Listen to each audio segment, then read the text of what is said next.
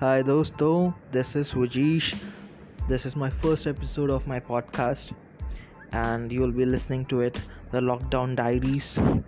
जहाँ मैं आपको हर रोज़ कोई ना कोई किस्से कोई ना कोई कहानियाँ सुनाऊँगा कुछ अपने अंदाज में कुछ अपनी बातों की स्टाइल में यू you नो know,